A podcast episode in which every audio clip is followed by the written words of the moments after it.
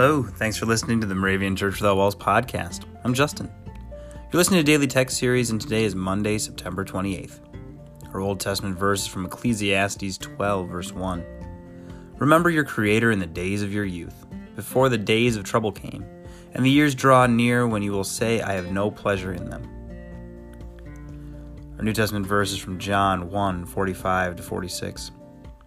Philip found Nathanael and said to him, We have found him about whom Moses in the law and also the prophets wrote, Jesus, son of Joseph from Nazareth.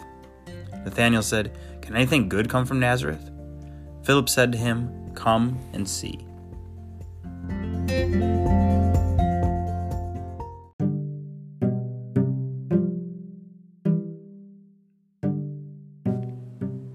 Today's verses bring about the idea of perspective.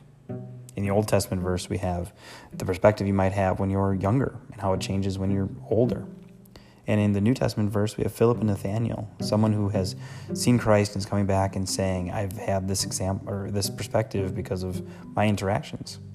And the other saying, uh, How can that even be good? What you're telling me, the details don't add up for, for this to be the Messiah that we're looking for. And Philip, instead of trying to argue, instead of trying to send a Facebook article with, you know, posts from somebody who agrees with him, says, just come and see.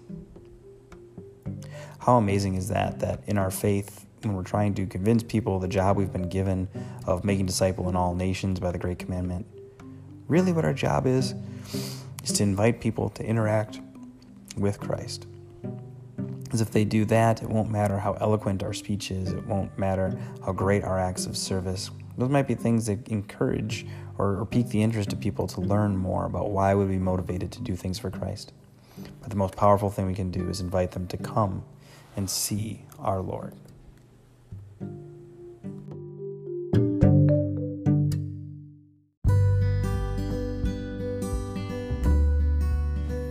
Join me in prayer. Sometimes life is hard, dear Lord, but you summon us to come, to taste, and see that you are good. Oh, let us seek and let us find. May we daily set aside the time we need to spend in your glorious presence. Amen.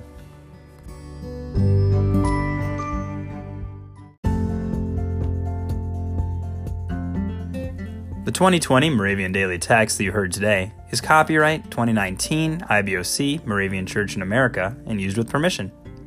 If you want to get a copy of the Moravian Daily Text, learn more about the Moravian Church or this tradition, visit moravian.org. You're listening to MC 1457, The Lamb.